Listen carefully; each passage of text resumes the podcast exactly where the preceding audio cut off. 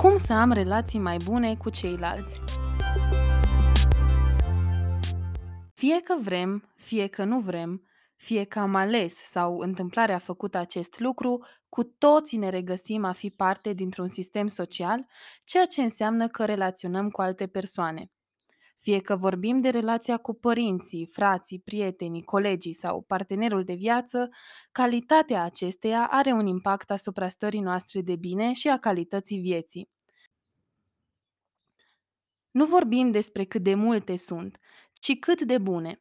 Conexiunea cu alte persoane este importantă pentru a primi sprijinul de care avem nevoie, pentru a cunoaște și înțelege mai bine lumea care ne înconjoară și pe noi înșine, pentru gestionarea mai bună a emoțiilor, pentru crearea de experiențe, ce să mai, pentru o viață mai bună. Pentru a explora la maxim beneficiile unei relații sănătoase, fiecare parte are influența ei. Așa că, ce pot face pentru a avea relații sociale mai bune? Cum pot crește calitatea acestora și să mă bucur din plin de ceea ce acestea presupun? După ani de studiu și cercetare în domeniu, John Gottman ne oferă un posibil răspuns. Factorul important care prezice trăinicia și calitatea unei relații este modul în care facem și răspundem cererilor de apropiere. Ce sunt acestea? Gottman le descrie drept unitatea fundamentală a comunicării emoționale. Mai simplu spus, acestea fac referire la comportamente, atitudini, gesturi și cuvinte pe care le adresăm altor persoane cu scopul de a ne apropia de aceștia. Un exemplu ar face lucrurile mai clare. Atunci când îmi întreb un prieten ce mai face, atunci când fac o invitație în oraș, atunci când cer ajutorul cuiva, atunci când iau pe cineva în brațe, toate acestea, și nu numai, reprezintă cereri de apropiere. Fiecare ocazie pe care o folosesc pentru a interacționa cu cineva și pentru a petrece timp de calitate cu aceasta are scopul de a ne apropia. Pe lângă faptul că facem astfel de cereri, este important și cum răspundem celor venite din partea cealaltă. Și Gottman descrie trei tipuri de reacții.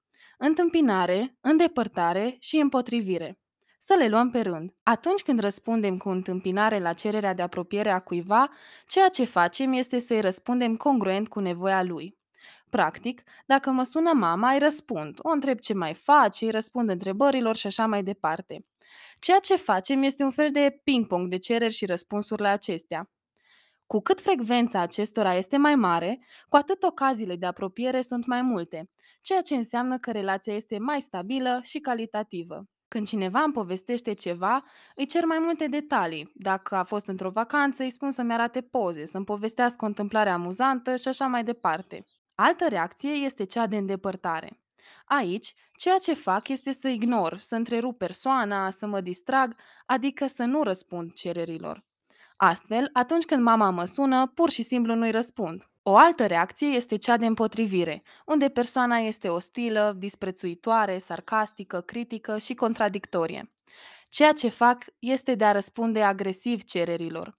Adică, atunci când mama mă sună, încep și îi spun să mă lase în pace, că și așa mă sună prea des, să nu mă mai deranjeze și să nu mai fie atât de protectivă. După cum intuiești, răspunsurile de îndepărtare și împotrivire duc clar la distanțarea relației, dar ce este interesant este faptul că reacțiile de îndepărtare duc mai repede la eșec decât cele de împotrivire. Adică, dacă mă sună mama, tot e mai ok să-i răspund și să o critic decât să nu-i răspund deloc, dar rata cu care aceasta va face cereri de apropiere va fi din ce în ce mai mică, ceea ce duce la conexiune mai slabă cu persoana. Până aici, lucrurile pot suna destul de intuitiv. Poate sunt lucruri la care v-ați mai gândit, dar care nu erau conceptualizate astfel. Deși pare ceva simplu de făcut, există anumite piedici și bariere de care ne împiedicăm atunci când încercăm să facem cereri de apropiere sau să venim în întâmpinarea lor. Uneori, aceste cereri sunt făcute subtil, alteori sunt mascate de reacții emoționale. De exemplu, atunci când vreau ca partenerul meu să-mi dea atenție, încep să mă supăr și să fac o dramă, pe când ceea ce cer este de fapt să-mi ofere căldură. Altădată, cererea nu este făcută destul de hotărât încât să exprime nevoia noastră reală, astfel că nu suntem pe deplin satisfăcuți.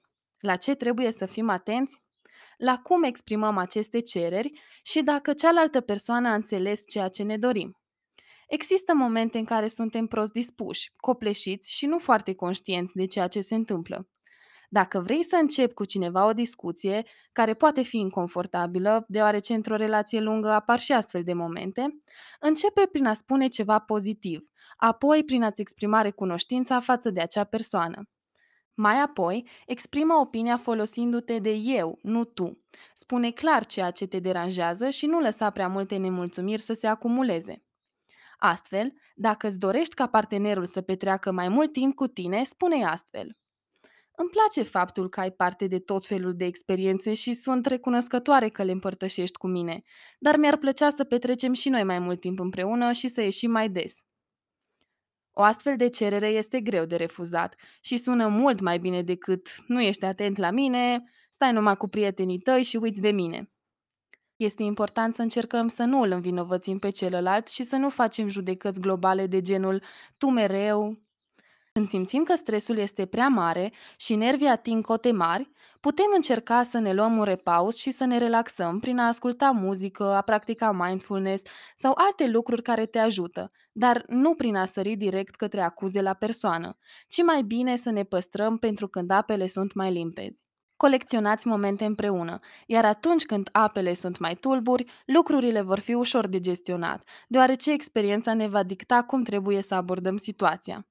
În plus, umorul, păstrarea gesturilor de apropiere, de exemplu să-mi îmbrățișez prietenul la plecare chiar dacă suntem supărați, și exprimarea clară a gândurilor și sentimentelor sunt factori importanți în gestionarea unui conflict. Ce mai poate ajuta o relație?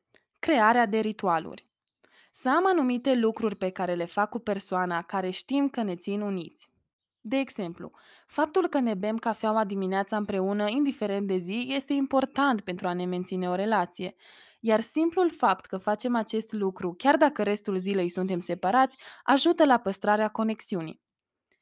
Alte ritualuri pot fi de genul gătitului împreună, o plimbare zilnică, întâlnire în weekend, vacanța anuală cu familia și așa mai departe.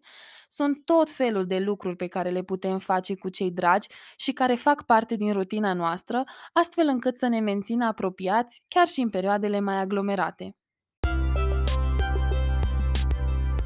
Subiectul cererilor de apropiere este vast. Aici am descris doar o mică parte care să te ajute să înțelegi mai bine conceptul și care să te facă curios înspre a cunoaște mai multe despre ce putem face pentru a avea relații sociale mai satisfăcătoare. Dacă ți-am trezit interesul, îți recomand cartea lui John Gottman, Terapia relațiilor, unde poți afla mai multe despre cum să-ți consolidezi relațiile cu prietenii, colegii, partenerul și familia, dar și caracteristici personale care te influențează în modul în care faci și răspunzi cererilor de apropiere. Relațiile fac parte din viața noastră și muncim la ele zi de zi pentru a ne putea bucura pe deplin de tot ce ne oferă ziua respectivă eu te încurajez să fii receptiv la cele auzite și să încerci să identifici mai des câte cereri faci sau ți se fac și cum răspunzi sau ți se răspunde la ele. Atenția la detalii face diferența, așa că gesturile mici pot face schimbări mari. Îți urez relații cât mai roditoare și zile cât mai însorite.